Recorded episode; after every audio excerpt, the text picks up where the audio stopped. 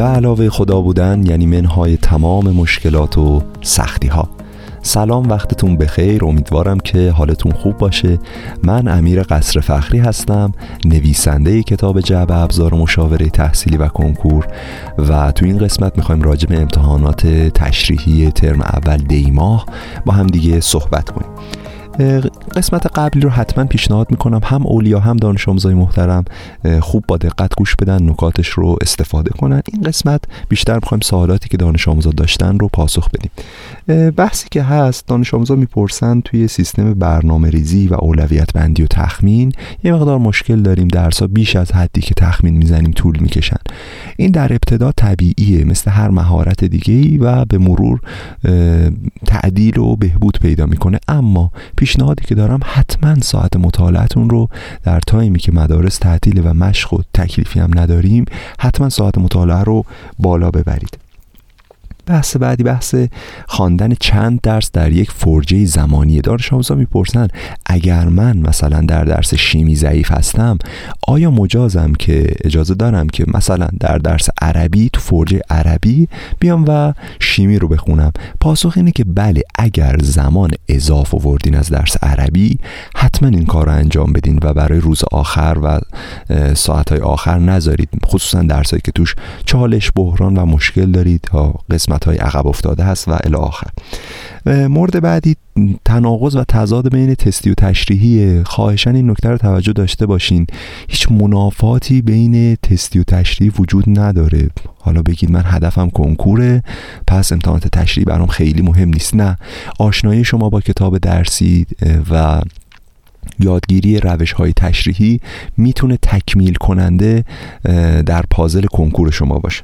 بحث بعدی بحث حل سوال و تمرینه که منابع کمک آموزشی کتاب یا منابع اینترنتی برای نمونه سوالات تشریحی دیما مدارس برتر تهران و الی آخر تو اینترنت موجوده و می‌تونید استفاده کنید. غالبا هم به صورت رایگان هست. و مطلبی که هست حتما آزمون حالا اصطلاحا شبیه ساز در منزل اسمش رو گذاشتیم. بدید. حتما دستتون به آزمون دادن گرم بشه. بارها و بارها گفتم دنیای آموزش با دنیای سنجش با هم بسیار متفاوته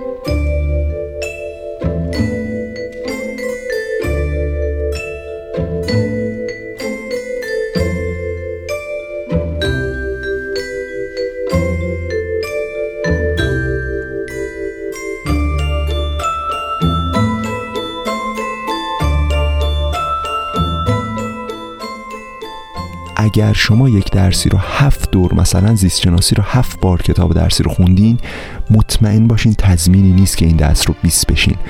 و شاید سوال مفهومی بدن سوال ترکیبی از فصل یک و دو بدن در حالی که شما فصل یک رو جداگانه حفظید و فصل دو هم جداگانه.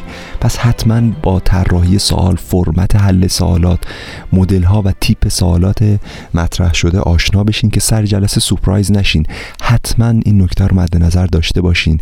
قبل از آزمون باید تمرین کنید. متاسفانه بسیاری از دانش آموزا اولین تمرینشون مواجهه با آزمونه. یعنی اولین تایمی که قلم و کاغذ می‌گیرن دست و می‌خوان شروع کنن به حل کردن خود امتحانه. خب واضحه که دانش آموز وقت کم میاره و امکان داره استرس بگیره سوالا رو ندیده باشه نمونه هاشو اما حتما پیشنهاد می‌کنم تمرین حل کنید و تفاوت دنیای آموزش با دنیای سنجش بسیار زیاده. نکته بعدی بحث اینکه اگر امتحانی خراب شد خیلی از دانش آموزا گله می‌کنن در پیام های شخصی دانش آموزای بنده. پرسیدن که امتحانی رو خراب کردم دیگه انگیزه ندارم بخونم. من یه مثال جالب براشون می‌زنم. میگم وقتی شما مثلا یه ساندویچ حالا سوسیس یا کالباس یا هر چیزی گرفتین اگه یه دونه از اون سوسیس ها بیفته رو زمین آیا شما کل ساندویچ رو محکم میکوبین رو زمین؟ میگین این ساندویچ دیگه فایده نداره؟ صد درصد اینطور نیست. معمولا باید یادمون باشه که دانش آموزایی که خیلی صفر و صدی هستن کمالگرا و perfectionism اون کمالگرایی زیادی دارن بهشون ضربه می‌زنه. سعی کنید مثل یک مبارز چیریکی تا آخرین لحظه تا آخرین جایی که می‌تونید برید جلو و بهترین عملکرد خودتون رو پیاده سازی کنید. بحث بعدی سوالی که پرسیده بودن بحث تمرکز یا کانسنتریشن هست. موضوعی بود می‌گفتن چه توی آزمون چه موقع مطالعه. دانش آموزا یه مقدار تمرکزمون به هم میرزه استاد چه کار کنیم؟ پاسخ اینه که حتما حتما عوامل حواس پرتی محیطی رو به حداقل برسونید. موبایل موقع مطالعه دم دستتون نباشه صدای تلویزیون حتی امکان کم باشه. پستری توی اتاقتون یا عوامل حواس پرتی بیرونی رو به حداقل برسونید و این به شدت می‌تونه بهتون کمک کنه. و پیشنهاد دیگه هم که دارم اون وبینار توجه تمرکز و دقت که برگزار شد رو می‌تونید آفلاینش رو دوباره ببینید.